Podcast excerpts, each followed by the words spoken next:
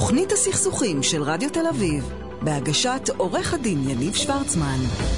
ערב טוב, תוכנית הסכסוכים, אני יניב שוורצמן. הפעם משהו קצת אחר.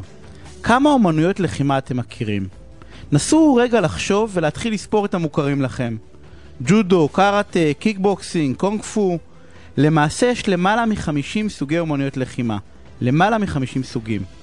עכשיו תשאלו את עצמכם מתי פעם אחרונה הייתם מעורב, מעורבים בעימות פיזי. רובכם הגדול מאז ימי התיכון וחטיבת הביניים כלל לא היה מעורב באלימות פיזית. ובכל זאת יש עשרות רבות של סוגי אומנויות לחימה, חוגים והכשרות על משהו שקרוב לוודאי לעולם לא תשתמשו בו.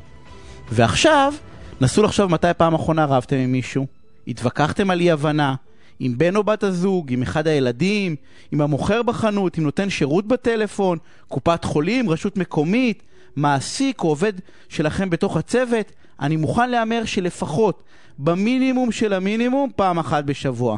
זה חלק בלתי נפרד מהחיים של כל אחד ואחת מאיתנו. עכשיו, כמה אומנויות לחימה מילוליות יש? כמה חוגים שמלמדים את הילדים שלכם איך להתמודד בעימות מילולי או כתוב? כמה קורסים יש לילדים להתמודד עם חרם או קללות או העלבות? איך אתם יודעים איך לנהל את העימותים שלכם? מה הדבר הנכון לעשות בהתנהגות, בדיבור, בכתיבה? כל שבוע, לפחות פעם אחת, אתם נמצאים בעימות כלשהו. קטן או גדול. כזה שיכולתם לצאת בו הכי טוב שרק תרצו. אבל אין לכם ידע וכלים כדי לדעת איך לנהל אותו. יש שתי דרכים לדעת איך לנהל עימות וריב. איך לנצח ולקבל את מה שאתם רוצים בלי לפגוע בצד השני. איך להתמודד עם בריונים ואלימים מילולית. הדרך הראשונה, עם, הדרך הראשונה היא דרך הצלקות אני קורא לה. זו הדרך הארוכה והכואבת ביותר. בה תשלמו ובמזומן על כל הטעויות שלכם. הדרך השנייה היא ללמוד את אומנות הלחימה המילולית. זאת שתיתן לכם כלים, טיפים והכוונה איך לצאת ללא כל שריטה עם התוצאה שהייתם רוצים. זו שתצמצם את הכאב הרגשי, הנפשי והכלכלי שלכם. וזה בדיוק מה שאני עושה כאן בתוכנית, וזה בדיוק המסע. לתת לכל אחד ואחת מכם כלים מעשיים ופרקטיים. לדעת איך להתמודד עם בריונים. לדעת איך לנצח את העימות והריב, ולא בהכרח על חשבון הצד השני. אתם מוזמנים להמשיך ולהאזין, אתם מוזמנים להמשיך ולעקוב בפייסבוק, אתם מוזמנים לשתף בכלים ובטכניקות שעובדים לכם. אתם מוזמנים להמשיך איתי במסע, להיות אנשים וחברה קצת טובים יותר. והנה התחלנו. תוכנית הסכסוכים של רדיו תל אביב, בהגשת עורך הדין יניב שוורצמן. ואני רוצה להודות לניר רקמן שנמצא על התפעול הטכני ולענבר סולומון שעורכת ומפיקה תודה רבה ואני רוצה להגיד ערב טוב לעורכת הדין עדי חן מומחית בדיני משפחה ירושה גירושין יו"ר ועדת זכויות הילד בלשכת עורכי הדין עדי ערב טוב מה העניינים? ערב טוב יניב ערב טוב למאזינים. אה, תשמעי אנחנו הולכים לדבר היום על נושא שעוד פעם, אני אולי ראיתי גם פסיקה, אבל גם אה, הרבה מאוד שאלות בפייסבוק לאחרונה, על אה, איך מתמודדים עם לשון הרע בתוך המשפחה. עכשיו, זה יכול להיות, את יודעת, בתוך הליכי גירושין, שאחד מבני הזוג, אבל ראיתי שם אח, אתה יודע, את יודעת, של, של אה, אח של סבא שקילל אותו ומקלל אותו בכל השכונה, ואיזה דוד... כל נפיץ, כן. כן, הכל מתוח בתוך... והכל נפיץ, הכל איך, כמו סיר לחץ. איך מתמודדים עם זה? כי כאילו אוקיי. ברגיל זה פשוט, אבל פה, מה הכלים? אז א', אנחנו תמיד צריכים לזכור שכשמדובר בהליך גירושין, אז באמת אנחנו נמצאים בתוך סיר לחץ, ובתי משפט מסתכלים גם על הדבר הזה, ולא לא מעוניינים להשלים את העבירה. אם יאפשרו תביעות בשוטף, אז בתי המשפט יוצפו בתביעות. לכן התביעות שתתקבלנה, יהיה בהן משהו מיוחד באמת של לשון הרע, פגיעה וכוונה. מה זה, קודם כל, מה זה לשון הרע? זה לדבר על בן אדם כדי להפוך אותו ללעג, אה, להשפיל אותו, אה, אה, להוציא עליו דיבה, גם דברים שקריים, במטרה לבזות אותו, אוקיי? ומדובר בפרסום. עכשיו, נכון שהחוק לא מדבר על, על פייסבוק והכל, אבל היום הפייסבוק הוא הבמה המרכזית. אה, כל הרשתות החברתיות. כן, יש הרבה מאוד קבוצות. בדיוק. של אה, אה, גרושים, כועס. של גרושות, של בתוך תהליך, את יודעת ש... בדיוק. אדם כועס וממש בלחיצת כפתור אחת הוא יכול לפגוע בבן הזוג לשעבר שלו בצורה מאוד דרסטית וצריך לשים לב. עכשיו, מאוד מאוד חשוב, קודם כל, לבלוע את הרוק ולא להוציא את, ה, את הכעסים בחוץ, כי באמת, אם, אם אנשים יבינו שיש תג מחיר להכפשות ולהעלבות של הצד השני ול, ו, ו, ולפגוע בשם הטוב של הבן אדם. כשהם יבינו שיש פיצוי לזה, והפיצוי הוא ללא הוכחת נזק, אבל יש אז תג- אנשים יש תג יירתעו. מחיר? בהחלט. בוא, אני אתן מחיר? לך דוגמאות. קדימה. אני אה, אתן לך דוגמאות. אוקיי, מה דעתך על 60 אלף שקל שאישה מפצה את, ה, את הבעל שלה משום שהיא תלתה בבניין שבו הוא מתגורר שלטים, מדובר באדם מסוכן, תיזהרו, הבנ... אה, אני דואגת לבנות שלי כשהם בזמני השהות איתו, אוקיי? מה דעתך על 90 אלף שקל ל... אה, שבהם חויבה אישה שנכנסה לקליניקה של בעלה והתחילה לקלל אותו ליד כל הפציינטים שלו, אתה סוטה, אתה כך וכך, העליבה אותו לגמרי. עכשיו, כל ההליכים אתן לך האלה... עוד דוגמאות. מה? אה, את תמשיכי כל ההליכים האלה, אבל בבית משפט לענייני משפחה, נכון? זה לא- נכון, זה לא נכון. רגיל, זה לא בבית משפט לא, השלום כמו אנחנו תביעות עדיין רגילות. ב- ב- בקשרי משפחה. הכל במשפחה. כן, אתן לך דוגמה אחרת, יש לי עוד מספר דוגמאות. קדימה. בעל שכינה את האישה שלו נרקומנית, שהיא לא נרקומנית, ושהבת שלהם נולדה עם מום בגלל הסמים והנרקומניות שלה, וזה לא נכון, אוקיי? בית משפט חייב אותו ב-100 אלף שקל. אני מראה לך שכשמדור בפגיעה אמיתית, בית משפט לא מקל ראש ואומר שהוא חייב למרק, לנקות את השם של, ה, של הנפגע.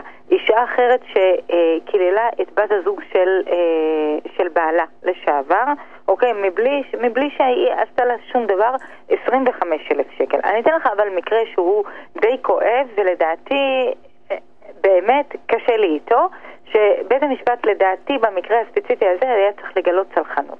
אתן לך מקרה של, אה, מהצפון, מקרה של גבר. שאשתו נלחמה בו עד הסוף כדי לפגוע בקשר שלו עם הילדים. היא העתיקה את המגורים שלה מהעיר שבה הם התגוררו לעיר אחרת. בגלל המרחק, אז מן הסתם זמני השהות הם מצומצמים, הוא רואה את הילדים שלו פעם בשבוע שלוש שעות וכל סוף שבוע שני. ברור לך שזה זה דבר מאוד מאוד פוגע, כן? היא הלכה במהלך עריכת התזכיר, אתה יודע, עובדות סוציאליות יושבות עם כל אחד אה, מהצדדים. אז הגברת אמרה, הוא נרקומן, כשהוא בכלל בכלל לא נרקומן. כדי ל- לעשות לו בדיקות וכדי ל- לחפור בעבר שלו ללא, ללא שום הצדקה. והעלילה עליו עוד ועוד ועוד, ונלחמה שזמני השהות לא יהיו שווים, והרחיקה כאמור את, ה- את הילדים. בסוף, ביום אחד שהוא לקח את הילדים שלו לשלוש שעות עד שהם הגיעו מהעיר האחרת וכולי, אז הבת התחילה להקיא, ילדה קטנה. ואז הוא התחילה היה מה? צריך להקיא, היא הקיאה. להקיא, אוקיי. כן, הרגישה לא טוב. ואז הוא לקח אותה אה, למוקד אה, רפואה דחופה, ומן הסתם היה צריך להתעכב, התעכב שעה. מה עשתה הגברת? הזמינה משטרה. למה הזמינה משטרה? כי הפרת אה, הוראה חקוקה. הוא היה צריך, לפי פסק הדין, להחזיר את הילדים עד שעה X. מבחינתה זה לא משנה מה יהיה, הוא היה צריך להחזיר את הילדים אה, עד שעה X. אגב, אני רואה את זה בחומרה ממש ממש רבה לגבי בני זוג או הורים שעושים את זה, מגישים תלונה במשטרה על איחור כזה קל. אוקיי, אבל בואו נתקדם הלאה. בקיצור, הוא באמת הזמינו לו משטרה, המשטרה חייבת פה להתערב, כיוון שבאמת יש זמני שהות שהוא חייב אה, לעמוד בהם, ואז מתוך עצבים הוא העלה פוסט על הפייסבוק ו- ו- ושאל את כל מי שקורא את הפוסט שלו אם היא אימא נורמלית ואם היא אימא שבויה, והיא. והיא מבחינתו אימא מזניחה. מש... משתי סיבות, א', היא פוגעת בקשר של הילדים שלו איתו, ואז היא לא דואגת לטובת הילדים, וב', לא היה אכפת לה שהבת שלה מקיאה והיא במוקד לרפואה דחופה, ולכן מבחינתו היא אימא מזניחה. אז בית המשפט אומר, "אה, ברור לי שהאימא היא לא מזניחה, אבל אני לא יכול לאפשר דבר כזה, וחייב אותו בגלל כל הכ... הוא, הוא הבין מסביב את כל התמונה בכללותה, ולכן הוא חייב אותו במ- בסכום סמלי של 15,000 שקל, ועוד 5,000 שקל אה, שכר טרחת עורך הדין שלה. אה, אני, קשה לי עם ה- את עם יודעת- את פסק יודעת הדין מה הזה. מדהים אותי? כן. שבלשון הרע בבית משפט אזרחי הסכומים הרבה יותר נמוכים. ואיכשהו, כאילו כאן אולי כמקרים חריגים, כי גם ככה הסכסוך חריף, אז 80, 90, 60 אלף שקל, כאילו, את יודעת, על דברים כן, כאלה, כן.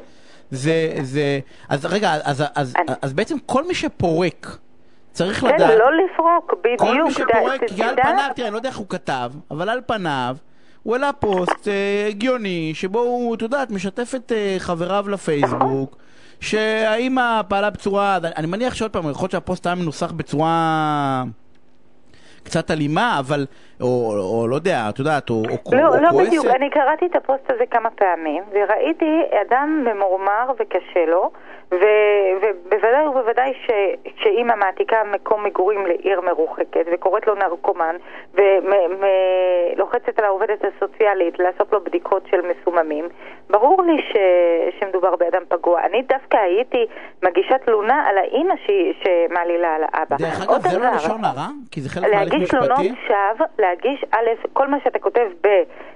לא, לא, אני מדבר על עובדת סוציאלית. משפטי, על עובדת סוציאלית לא, הכל, הכל מוגן. כל מה שאתה כותב במסגרת הליך משפטי זה מוגן. אבל הגשת תלונת שווא במשטרה היא, היא, היא לא מוגנת. ואם הגשת תלונת שווא במשטרה נגד מישהו וטענת נגדו אה, טענות לא נכונות ובגדר לשון הרע, אז אה, אה, יש סיכון להגיש אה, אה, תביעת לשון הרע. ו... השאלה והנפגע זה... יכול לזכות. זה רק אם זה נסגר מחוסר ראיות, נכון? אבל לא אם זה נסגר מחוסר עניין הציבור. נכון. הבנתי. זה בהחלט. אבל, אבל, אבל כל, כל מה שאומרים נניח לעובדים סוציאליים ובתוך התהליך הכל מוגן, נכון? הכל מוגן. כל מה שקשור לכתבי הטענות ובתוך ההליך, גם תזכור שההליך עצמו הוא הליך חסוי. זאת אומרת, רק הצדדים כאילו לעובדים הסוציאליים מותר לשקר ולהשמיץ. הם לא משקרים, הם לא, החזקה היא שהם לא משקרים, אבל, אבל הם ניזונים מאחד הצדדים, הם מאמינים יותר לאחד הצדדים. לא, לא, לא דיברתי על העובדים הסוציאליים, עדי, לעובדים הסוציאליים. לעובדים, נכון. כאילו אני צעדי, אם אני בא לי אני יכול להשמיץ חופשי ואין עם זה שום בעיה. בעיה. נכון, זה כמו שאתה הולך לבית משפט ואומר, היא בגדה כשהיא לא בגדה. או הוא בגד כשהוא לא בגד. למרות שזה מוגן דרך אגב זה... הוא קמצן, הוא לא נותן שקל לילדים שלו, כש, כשאתה רואה בן אדם שעובד כשהוא חולה ומשלם מעל ומעבר כדי שהילדים שלו לא ירגישו בשום חסר. Uh, טוב, אנחנו צריכים, אני, uh, אנחנו צריכים uh, uh, לסיים. אני רוצה להגיד לך שני דברים. אחד, אמרת בתוך הזה של ב, לא, לא, לא לפרוק. עוד פעם, אני חבר בהרבה מאוד קבוצות, כן. ואני רואה הרבה מאוד אנשים, גברים ונשים דרך אגב, שאומרים מה דעתכם על הגרוש או הגרושה שלי, שהחליטו לעשות כך וכך. עכשיו, זה שעל פניו, את יודעת, אין בזה אמירת דעה, ו...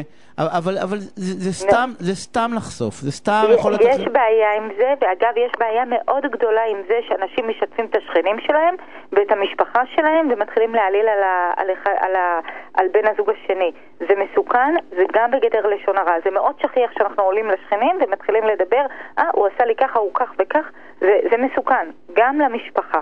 אבל לא, צריך לפרוק עם מישהו, לא? אבל תהיה אמיתי. אה, את אומרת, תפרוק, תפרוק, תפרוק, רק לא בשקר. אה, כאילו, אתה יכול לבוא לספר את הסיפור על הזאתי שהאימא לקחה והתעקשה להגיש לו למשטרה לשעה, אבל אל תגיד שאימא מזניחה, כי זה לא נכון. לא, תגיד את הכל, רק אל תשקר. אם אתה רוצה לשתף את המשפחה שלך, אל תשקר. אל תגיד שהצד השני אלים כשהוא בכלל לא אלים. אל תגיד שהוא עושה א' כשהוא בכלל לא עשה כלום. אז זה בסדר לשתף, רק לא לשקר. עדי, אנחנו חייבים לסיים, אני רוצה להודות לך בכלל, בכל מי ששומע אותנו בזוגות, העובדה שיש פסקי דין כאלה, באמת בעיניי זה עצוב, אה, מאוד עצוב. כן. כי זה דברים שצריכים להיסגר אה, אה, אצל מגשר, או את יודעת, בתוך הבית. אז שיהיה ערב מעולה, תודה רבה. ואנחנו, נגיד לך מזל טוב, שבוע שעבר, נכון? לפני שבוע וחצי היה יום הולדת. ולא אמרתי לך אז, ושכחתי להגיד, אז מזל טוב, עדי. תודה רבה. הפסקת פרסומות ואנחנו כבר חוזרים. ביי, עדי. תוכנית הסכסוכים של רדיו תל אביב, בהגשת עורך הדין יניב שוורצמן. ואני רוצה להגיד ערב טוב לאיתן שגב, פרופיילר הכי קרוב לקריאת מחשבות באמצעות קריאת פנים, שפת גוף ופענוח רגשות. איתן, ערב טוב, מה העניינים? מצוין, מצוין, איזה כיף להיות בתוכנית שלך. תודה, תשכף שאתה, שאתה איתנו. תשמע, אתה מתמחה באחד התחומים באמת הכי מרתקים בעיניי שיש. ואתה יודע, כמו שלפני השער געש מתפרץ, יש כל מיני סימנים שמעידים, חיות בורחות, אדמה מתחממת, תמיד, תמיד יש את האינדיקציות. מעניין אותי לדעת אם גם אצל בן אדם יש את האינדיקציות האלה. כאילו, אתה יודע, שלא קשורות למלל. ברור, לא רק ש, שיש את זה בצורה מאוד uh, מוחשית, השפת גוף שלנו מספרת אפילו בצורה הרבה יותר נכונה את מה שאנחנו מרגישים. זאת אומרת, uh, אנחנו יכולים להגיד משהו, והשפת גוף שלנו יכולה לשדר משהו אחר, והיא הרבה יותר נכונה, גוף שלנו הרבה יותר נכונה במה שהיא אומרת. אתה, אתה בא ואומר לא רק שיש סימנים, אלא סימנים לפעמים הפוכים כאילו. אני יכול כאילו, לח... אני יכול על פניו להראות שהכל בסדר, אבל לא הכל בסדר. לא רק שלא בסדר, אה, יש, יש את העניין הזה של שפת גוף, שמבחינת השפת גוף שלנו, יש לנו את השפת גוף הרגילה שאנחנו כועסים, אנחנו משדרים שאנחנו כועסים, שזה בערך 70% ממה שקורה, אבל 30% מהפעמים כשאנחנו רוצים להסתיר מה שאנחנו מרגישים, או שאנחנו אה, אה, אה, במתכוון, בלא מודע, אפילו במודע או לא מסתירים תחושה, אז הפנים שלנו יכולות להעביר מסר מסוים שהמסר הזה הוא כל כך כל כך חשוב לזהות אותו, והמסר הזה הוא נמשך אפילו פחות ממחצית השנייה. זאת אומרת, זאת מיקרו הבאה שהיא מתרחשת פחות ממחצית השנייה. יאללה, אבל תן לבני אנוש, בסדר? כי אלה, אתה יודע שאני בא ואני אומר, אתה מומחה בזה, אז אתה יכול לשבת מול מישהו לזהות את זה. כלים, עם דוגמאות אם יש לך. אתה יודע, איך אני יכול לדעת, אני רוצה, אני, אחד הדברים שאני מנסה, בסדר? להגיע אליהם בתוך, גם בתוכנית, אבל בכלל, זה איך בכלל אני מונע את הסכסוך הזה, בסדר? אתה יודע, אנחנו בני אדם, לפעמים אנחנו אומרים שטויות, איך, איך, איך, איך אני רגע לפני תופס אותו, לא רגע, אתה מתרגז, בוא, בוא, איך אני יכול לדעת על הפנים? תן לי כל מיני סימנים שאני יכול לתרגל אותם ולחפש אותם. בשמחה. אז קודם כל, אם אנחנו מדברים על שפת גוף, ושפת גוף אה, משדר את מה שאנחנו מרגישים. זאת אומרת שאנחנו לא מנסים להסתיר את מה שאנחנו מרגישים, אז שפת גוף אלימה זה התנועות הרבה יותר אגרסיביות, אנחנו אפילו אה, ברמת השפת גוף שונה של איזה אלימות מסוימת. מה שחשוב לדעתי, ואני אתן לך דוגמאות, זה לגבי השפת גוף שלמעשה מסתירה, זאת אומרת שאנחנו מנסים להסתיר את מה שאנחנו מרגישים, ואז זה חשוב לזהות את מה שהבן אדם מרגיש, ולא את מה שברור. כי מה שברור מאליו, שבן אדם כועס, אז הוא מרגיש את הכעס, הוא צועק והכל בא בצורה אה, מאוד בולטת. העניין הוא לזהות את השפת גוף שלמעשה הבני זוג נמצאים אחד מול השני ומעבירים, מדברים כאילו הכל זורם והכל טוב, אבל תכלס בפנים משהו קורה.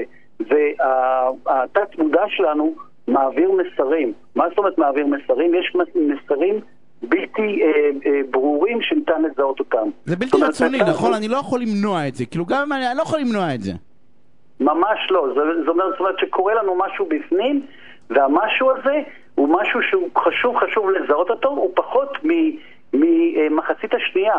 ויש אה, מומחה גדול בעולם שנקרא אה, דוקטור פול אקמן, שפול אקמן עצמו הוא למעשה חקר ב... גם בפאפה גיני וגם חקר בהרבה מאוד שנים את הנושא של שבע הבעות אוניברסליות. יש לנו שבע הבעות אוניברסליות, אחת נקראת עצב, הפתעה, שמחה, פחד, גועל, זלזול וכעס, שחשוב מאוד לשים לב להבעות האלה. מה זאת אומרת לשים לב להבעות האלה? אלה הבעות לא כל כך מסובכות. לדוגמה, אם אנחנו לוקחים הבעה אחת שנקראת גועל, מה זאת אומרת גועל? גועל זאת הבעה שאנחנו עושים כשאנחנו נגלים ממשהו. אבל, אבל זה לא רק שאנחנו נגלים משהו, זה יכול להיות גם שאנחנו לא סובלים מישהו.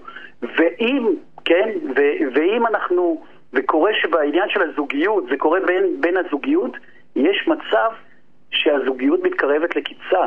כי אם בן אדם נגעל מאשתו או מהחברה שלו... איך יודעים את זה, איתן? איך יודעים את זה? תן לי טיפים, איך אני יודע אם מישהו נגעל ממני? אז איזה הבעה אנחנו עושים כשאנחנו נגעלים ממשהו? אנחנו עם האף, אנחנו מקמצים את האף, והפה נפתח כמעט, ויש לנו אפילו שתי פסים, כן, בין, ה, בין, ה, אה, בין הגבות.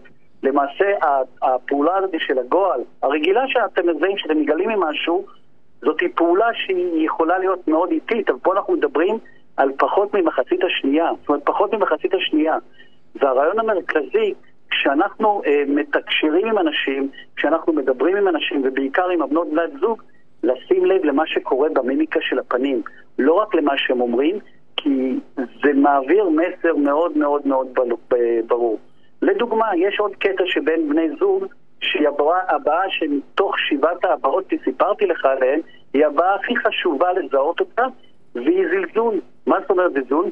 אנחנו אה, רואים אותה כשאדם מולנו, כשאנחנו מתקשרים עם אותו אדם ומדברים איתו, אה, חלק אחד מהפה עולה למעלה.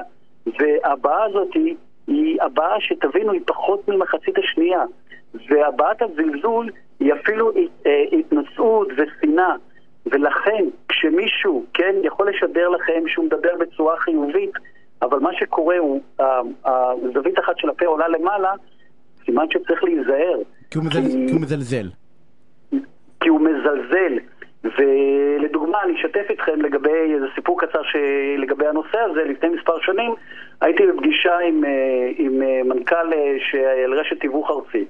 עכשיו, הגעתי לפגישה, הוא ראה את הכרטיס ביקור שלי, איתן סגל, פרופיילר לאנשים, מומחה לשפת גוף, תווי פנים וכיוצא בזה, ואז אני ראיתי את, ה, את הזווית של הפה עולה למעלה.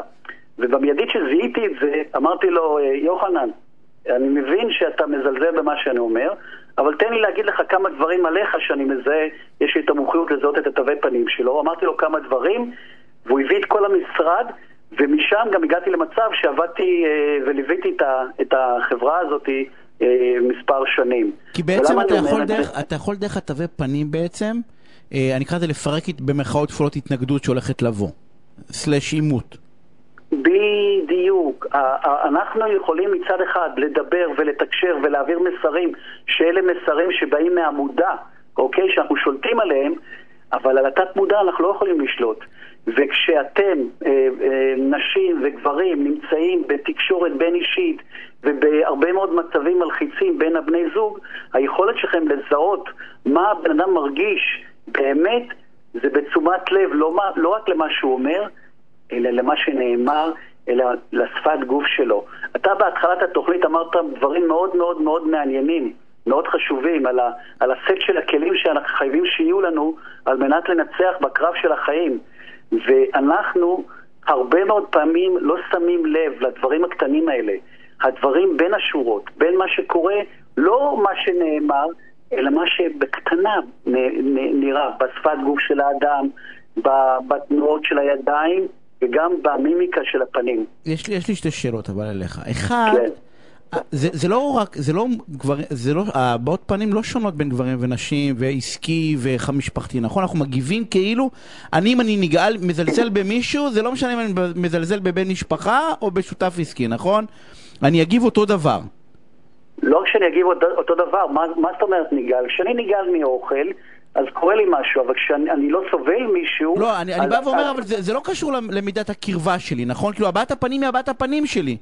המיקרו הבעות האלה, או מה שאתה מזהה, כאילו, אני בא ואומר, זה לא תלוי, זה לא תלוי סיטואציה, נכון? זה לא מתאים רק לעסקי, או רק למשפחתי, או רק...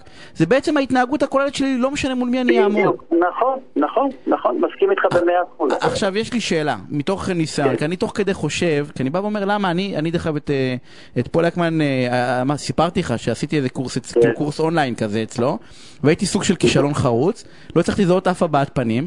ואתה יודע, ותוך כדי מחשב אני אומר, למה לא הצלחתי? כלומר, צריך קשב נורא מיוחד, נכון? קודם כל... כאילו, אני בא ואומר, אה, אני עסוק למשל במילים, כאילו, החומר גלם שלי, של יניב, זה מילים. אז כאילו, נורא נורא בקשב למילים. אבל צריך קשב מיוחד כדי לראות את הבעות פנים האלה, נכון? לא צריך יכולת מיוחדת, צריך קודם כל לתרגל. היכולת אה, באה לידי תרגול. אנחנו לא יכולים ביום אחד לדעת לקרוא אה, הבעות פנים ושפת גוף, אנחנו גם לא לומדים את זה בצורה מסודרת. כל הנושא של הטקסטים והמילה הכתובה זה חלק שאנחנו לומדים כל החיים שלנו. דבר נוסף, יש הרבה מאיתנו שהם מאוד אודיטוריים. אתה למשל מאוד אודיטורי ואתה אה, אה, קולט במילה הכתובה, אתה קולט את המסרים במילה הכתובה, אתה מקשיב למה שהבן אדם אומר, וזה גם הסגנון תקשורת שלך. אבל אנחנו לומדים, לומדים פשוט, זה תרגול ותרגול ותרגול. מה שאמרת על פול אקמן זה פנטסטי, עשית קורס אונליין, קיבלת כלים, והעניין הוא אחרי זה פשוט לתרגל, לשים לב, לתרגל ולתרגל ולתרגל, וכולנו, כולנו יכולים ללמוד, אה, לזהות את הבאות האלה. זה פשוט פונקציה של, אה, כמו שאנחנו למדנו לנהוג, שבהתחלה הכל היה מסובך, שיעורי נהיגה היו מסובכים, היינו צריכים לעשות הרבה דברים במקביל. פה אתה פשוט לומד לתרגל את העניינים האלה, ואני מאמין שאתה יכול להיות גם אה, תותח על בתחום. זה לא... אה, אנחנו עוד ננסה, אנחנו נעשה אולי משהו ביחד. איתן, אני רוצה להודות לך, אנחנו צריכים כן. לסיים את הפינה, אנחנו צריכים אה, לסיים. אני רוצה להודות לך על פינה סופר מעניינת. אז תודה ושיהיה המשך ערב מעולה. ואני רוצה להגיד ערב טוב לילך תבור, מגשרת משפחתית, מלווה זוגות במצבי פרידה וגירושין, ומשפחות שנמצאות בסכסוכים משפטיים, לילך, משפחתיים, לא משפטיים. לילך, ערב טוב, מה העניינים? ערב טוב, תודה. תשמעי, אני ביקשתי ממך, יש איזושהי סוגיה שהאמת היא שראיתי בפייסבוק בעיקר, לא בפייסבוק, גם בוויינט ראיתי, וכמה כתבות עליה, על הסיטואציה הבאה, ערב חג עוד שבוע וחצי. כן. אה, יש חבר'ה צעירים שלא רוצים להתחסן, לא מוכנים להתחסן, מכל מיני uh, סיבות. ו, ויש uh, במשפחה המורחבת אנשים מבוגרים שלא מוכנים שהם יגיעו לא, לאירוע הזה. כן. ו, ונוצר משבר משפחתי אמיתי.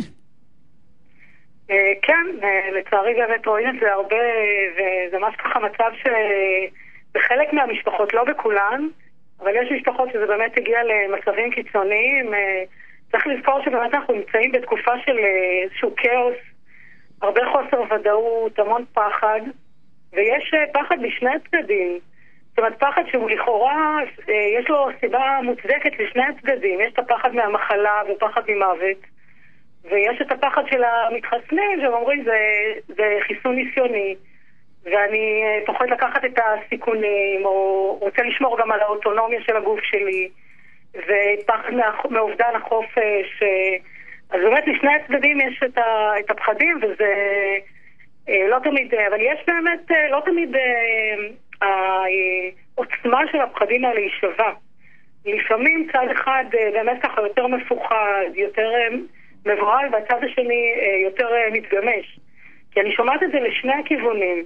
אני שומעת גם הורים שחוששים אה, לפגוש את הילדים ואת הנכדים, אבל גם הפוך, גם צעירים שההורים שלהם לא התחסנו, כי לא כולם אה, מחוסנים עדיין, גם צעירים שההורים לא התחסנו והם פוחדים שהם יפגשו את הנכדים. אני אתן דוגמה קצרה, שאני פגשתי מישהי שנולד לה נכד ראשון, והיא לא רצתה להתחסן, אבל היא אמרה, כלתי פשוט מפוחדת, ואני יודעת שאם אני לא אתחסן, היא לא תיתן לי לפגוש את הנכד, אז היא פשוט התפשרה. אנשים לפעמים כן מוכנים אה, להתפשר גם על משהו שהם לא רוצים. להתחסן? לא כי, כי, כי יש איזשהו אינטרס. והשאלה, כן. אם, אם, גם ככה תקופת החגים היא תקופה קשה. עלולה להיות קשה, דרך אגב היא מהממת, לרוב המשפחות, למשל אצלנו במשפחה כולם מחוסנים, אז אין בעיה, אבל גם ככה היא נורא מורכבת. השאלה אם גם מלבישים, את יודעת, על כל האירוע הזה, את כל ההיסטוריה המשפחתית, על הכפויי טובה, על האנוכיות, כאילו, זה, זה מעשה, את יודעת, כאילו, יש איזשהו קושי שהוא מעבר רק לחיסון.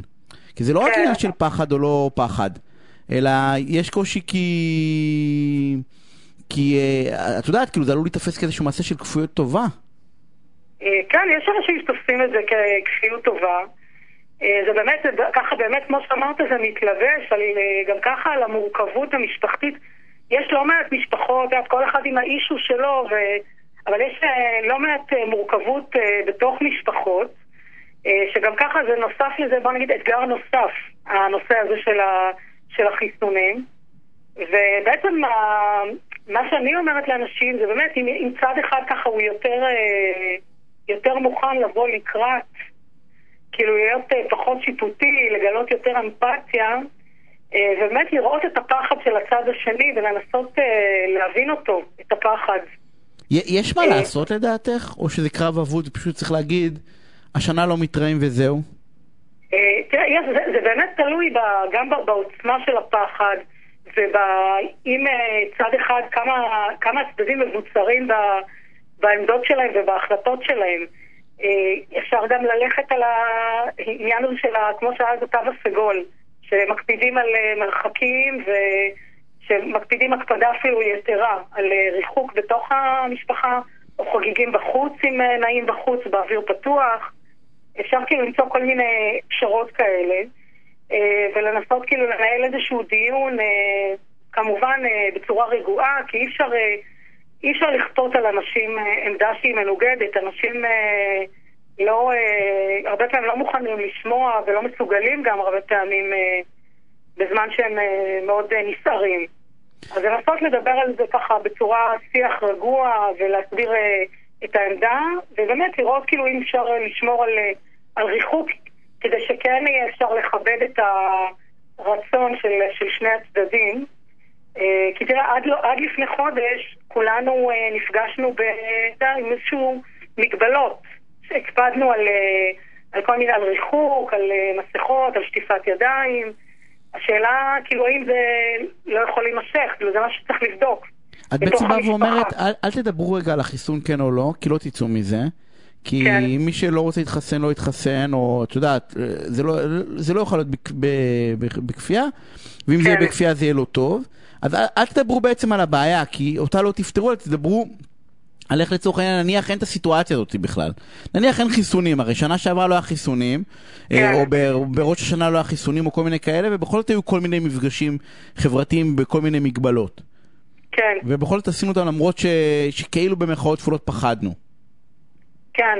תראה, באמת, אני חושבת שכל המצב הזה, באמת, מדברים פה הרבה על ניהול סיכונים. אה, שמענו את זה הרבה פעמים בתקשורת, ואני חושבת שאנשים מוכנים הרבה פעמים להתגמש, או לשנות את העמדה שלהם כשהם מבינים מה הם מפסידים. אה, אם הורים הם מבינים שהם יפסידו את המפגש עם הילדים, או ההפך, שהילדים הפסידו את ה... והנכדים הפסידו את המפגש עם הסבים והסבתות, אז uh, יש איזשהו שקלול כזה של מה אני מפסיד, כדי, ואז אתה uh, עושה את החישוב, מה, מה באמת, uh, מה המחיר, איפה המחיר כבד יותר. האם uh, המחיר כבד יותר ל- ללכת ולהתחסן ולוותר על, על הרצון שלי, על, על העמדה שלי, או ש, שאני מוכן לוותר הפעם להקריב את המפגש המשפחתי הזה, או לעשות אותו בזום. ואז עשינו כל מיני דברים קצת הזויים השנה, אה, בשנה האחרונה. אז אה, זה, באמת עניין של באמת של, של ניהול סיכונים ומחשבה על מה אני, מה אני מוכן להפסיד, איזה מחיר אני מוכן לשלם. ואז את אומרת זה ניהול סיכונים, אבל עוד פעם, גם בניהול סיכונים בסופו של דבר, אם לא מגיעים להסכמה, לא צריך להפוך את זה לאישו, כי האישו, זה נורא נורא חריג כאילו האירוע הזה. את יודעת, אני קורא את כן. הכתבות ואני בא ואומר כאילו, אז לא, אז לא יהיה, אז עוד פעם, אז פסח השנה לא יהיה כאילו, לא קרה שום כן. דרמה, כאילו לא צריך להפוך את זה למשהו עקרוני אה, כן. בתוך הסיטואציה הזאת. אה, בכל מקרה זה לא שווה ריב, נכון? אה, ממש לא. לא, כאילו אני בא, לא, כי יש כאלה שאמרו לי, תקשיבי, כי דיברתי עם כל מיני, ואומרים, לא, זה משהו עקרוני. זה צריך לכבד את מי שלא רוצה, וצריך למצוא לו פתרונות. לא, לא צריך לכבד את מי שלא רוצה. כמו שצריך לכבד את מי שכן רוצה, כאילו צריך לכבד את כולם, במרכאות, לא צריך לכבד את כולם. ואם לא מסכימים, אני חושב... אם אתה תרד לעומק לסיבות של כל אחד מהם, לכל אחד יש אה, סיבות לדאגה שהן אה, יכולות להיות אה, לכאורה מוצדקות. כאילו, יש, יש באמת טיעונים ומאמרים לכאן ולכאן. כאילו, יש באמת... אין פה משהו חד משמעי. אה, יש ממש טיעונים אה, אה, מאוד מוצקים לכל צד. ולפעמים באמת, אני אומרת, הזמן לפעמים עושה את שלו גם. כאילו, יכול להיות שבאמת הם לא יספיקו לפתור את הבעיה הזאת עד פסח, אבל באמת, אחרי, לאורך זמן, הארוחות נרגעות, אנשים נרגעים, המצב מתבהר, ואפשר לראות את הדברים בצורה יותר מפוקחת. אני לא מאמינה שהמצב הזה... יימשך שנה, כן. יימשך עוד... יימשך לאורך הרבה זמן. ואחד הדברים שמותר לעשות, ואנחנו צריכים לסיים, אחד המשפטים שהצלחתי לאמץ לעצמי לפחות לאורך השנים, זה מותר להסכים, לא להסכים. כן. אבל תסכימו, כאילו אל תעשו את זה ריב, מותר, אנחנו לא מסכימים, זה בסדר גמור, וצריך אה, אה, אה, למצוא פתרון לאי הסכמה הזה. אני לך, כן. אני רוצה להודות לך, אנחנו צריכים לסיים. אה, אנחנו רוצים... תודה רבה. רק אפשר דבר אחרון? כן, ודאי, משפט. עכשיו, אה, נוצרה, נוצרו ממש קבוצות חברתיות לאנשים שהם אה, מנותקים מהמשפחה בגלל העניין הזה, מנודים מהמשפחה. אה, קבוצה שנקראת בפייסבוק, בפייסבוק אי של שפיות. שהם יוצרים מפגשים חברתיים לאנשים עם אותה עמדה. זה נהדר, אני רק יכול להגיד לך, כי אמרת, לא רציתי להיכנס לזה, כי אמרת שיש מחקרים שתומכים בזה, באי חיסון, לא ניכנס לזה. אני בגדול כן. בעד, אני אומר את זה, אני אישית יניב בעד בסדר גמור, זה לגיטימי. אבל uh, הנה, אבל תראה, זה מייצר הזדמנויות למפגשים חברתיים, זה גם בסדר גמור. Uh, אבל עוד פעם, מותר לא להסכים. לא להפוך נכון, את זה נכון, למשבר לגמרי. חברתי, זה לא שווה את הדבר הזה. לילך, אני רוצה להודות לך, אה, הפסקת פרסומות וכבר חוזרים. ביי ביי.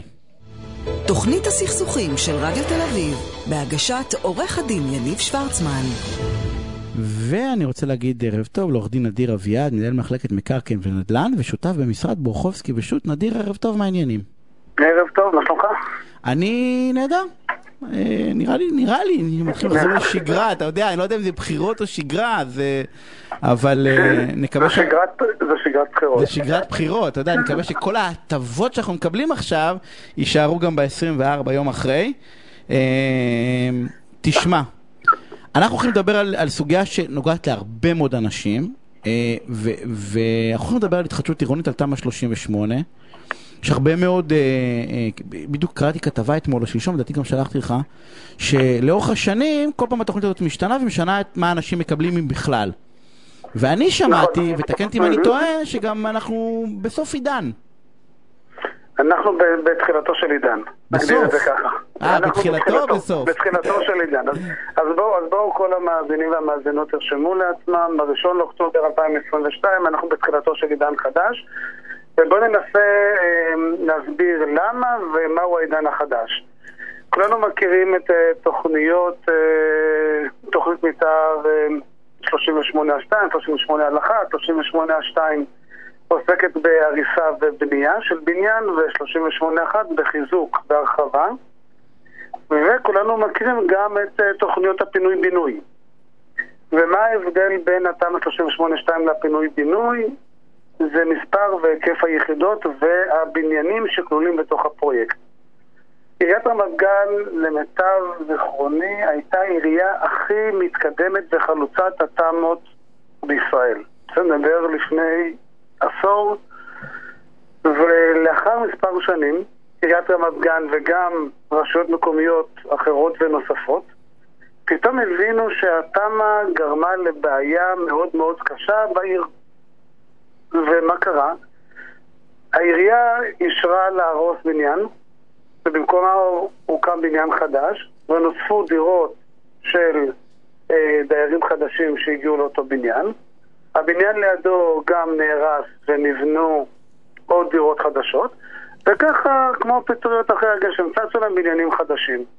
מה שקרה באותה תקופה זה שהרחוב לא השתנה, מספר גני הילדים לא גדל, מספר בתי הספר גם לא גדל, קופת החולים הישנה והוותיקה ששירתה, לדוגמה, 3,000 תושבים, היום היא צריכה לשרת 5,000 תושבים. זאת אומרת שנוצרה בעיה ציבורית מאוד מאוד גדולה, תכנונית וגם ציבורית, שלא היה מענה למוסדות ציבור. לא היה לנו מענה לתשתיות, לא היה לנו מענה לכל ההיבט התכנוני, ונוצר מצב שכדי לצאת מהרחוב הקטן שלפני 30-40 שנה התגוררו בו 300 משפחות, היום מתגוררות בו 500 משפחות, ופתאום זה לא אפשרי. אין חנייה, אי אפשר לצאת, כלומר כל התשתיות ומבני הציבור לא יכולים אז להכיל... בעצם כאילו קיבלתם. בונוס, אבל מצד השני... אה, אה, נגרמה אה, פגיעה מאוד קשה. באיכות החיים. באיכות החיים וברווחת התושבים, בוודאי.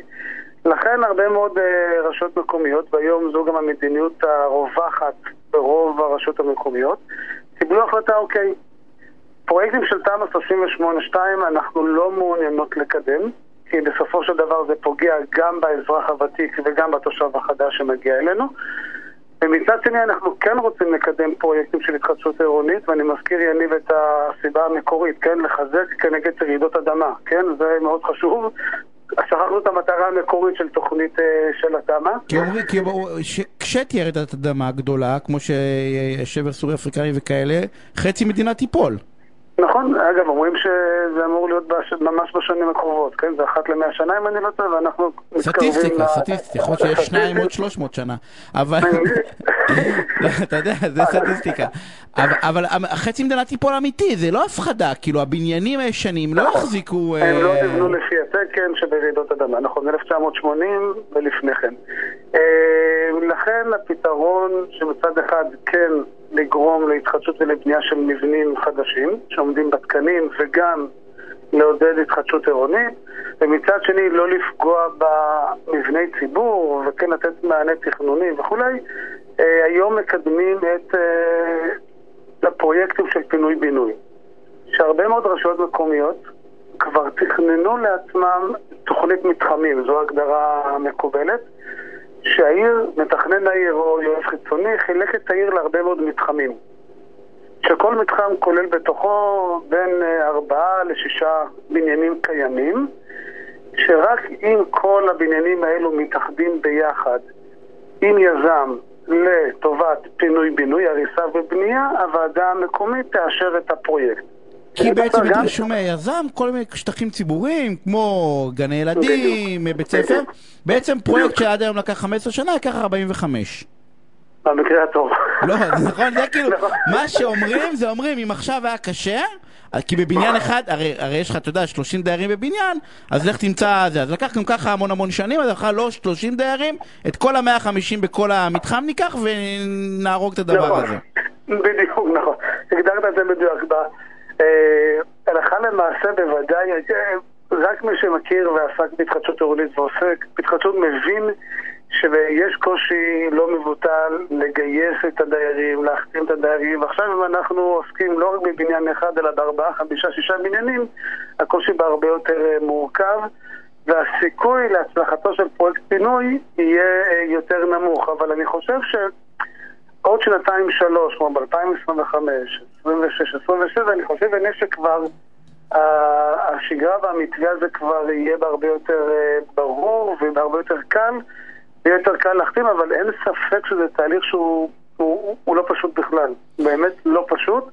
דמיין לעצמך שמתוך חמישה בניינים מתוך שישה בניינים, בחמישה בניינים אה, יש חתימות ויש רוב דרוש, אבל הבניין השישי, לא יודע, הילד הרע שלנו נתנו לזה. נתנו לזה פתרון כמו בדייר סרבן, כאילו אמרו שנניח אם בכל המתחם 80% רוצים, אפשר לכפות עליו היום, שתעשו. היום, תראה, מסמכי התוכניות עדיין לא פורסמו, כי הן עדיין לא סופיות. כלומר, הם לא פורסמו, אבל הן עדיין לא סופיות. אבל יש הרבה מאוד אפשרויות, וגם היום הוועדות המקומיות, פשוט מה ש... אה, שהיום אני מכיר, שלמעשה מחריגים את הבניין הזה מתחולת התוכנית. הרי כשאנחנו מקדמים תוכנית פינוי-בינוי, אנחנו מקדמים תוכנית בניין עיר ספציפית, נקודתית, למתחם הזה. בסדר? בהתאם לתוכנית המתחמים שדיברתי לגביה מקודם. ואני מכיר בלא מעט אה, עיריות ורשויות מקומיות שאומרים, אוקיי, אז הבניין הזה הוא, הבן, הוא הבניין הסורר והמורה, אין שום בעיה. אנחנו נחריג אותו מהתוכנית, היא לא תחול לגביו, ולכן גם הוא לא ישתתף בפרויקט. כלומר, יש כאן שוט כנגד אותם דיירים, וכנגד אותו בניין אה, סרבן, נגדיר את זה ככה, שמבחינה תוכנית הוא לא יהיה כלול במסגרת הפרויקט. למ- למעשה בוא נדבר רגע על קרמה ברשותך כל הדיירים שרבו והתנגדו ובעצם עכשיו אה, אכלו אותה זה סוג של לקח נכון? כאילו אם, אם היית מתנגד, את יודעת, אה, רצת לשחות ולהוציא עוד דברים ו... אז בעצם כל, נכון, כל הדוגמה- הפרויקט שלנו הדוגמה- נכון, הדוגמה הקלאסית היא, אנחנו לא צריכים גם אה, לנבא את העתיד, אנחנו רואים את זה כבר היום. אם בעבר עיריית אה, רמת גן, עיריית הרצליה, רוב הרשויות המקומיות, אתה מדבר בשנת 2012, 2013 וכולי, אה, אפשרו תמורות לדיירים בשטח של 25 מטר, זה מה שהיה מקובל פחות או יותר בזמנו. היום המדיניות היא בהרבה בהרבה יותר אה, קשוחה, היום מדברים על 12 מטר, עיריית רמת גן פרסמה רק לאחרונה, דרך אגב, אה, תוכנית מפורטת לתמ"א, בהתאם למסמך המדיניות מ-2019 שהיא פרסמה, כן, מכיר, מכיר שמדברת, כן, עיריית רמת גן גם עלתה מאוד הכותרות, זו העירייה באמת הראשונה שגם מאוד נלחמה בזה, היא גם הגיעה גם לבתי המשפט, אנחנו מכירים את פסק הדין, עדיין, עדיין, עדיין נמצאת ועדיין המשפט. יש לנו תלוי ותלוי ועומד הערעור בבית המשפט העליון. נדיר אנחנו חייבים, אנחנו חייבים לסיים אבל פה, אה, רגע, משפט אחרון משפט אח- אחרון. אמרת את זה הכי מדויק. תפסיקו לריב. יש אה, עד אה, אוקטובר 22, תגישו בקשות להיתר כדי שלא נפסיד את המומנטום. חבל. אה, בדיוק. אה, אל תהיו גרידים. אה, נדיר, תודה רבה ושערב מעולה. אנחנו צריכים לסיים. אנחנו יום שני, שבוע הבא בשמונה בערב. אם אתם רוצים לשאול, לשתף, להגיד בפייסבוק אצלי יניב שוורצמן באנגלית, אתם מוזמנים לעשות את זה. אני רוצה להודות לניר רקמן שהיה תפעול הטכני, לנבר סולומון שערכה והפיקה. דני סידס מיד אחריי, תישארו, יהיה מעניין, תשמרו על עצמכם, לכו להתחסן, וגם אם לא, עדיין תשמרו על עצמכם ותהיו בריאים. ביי.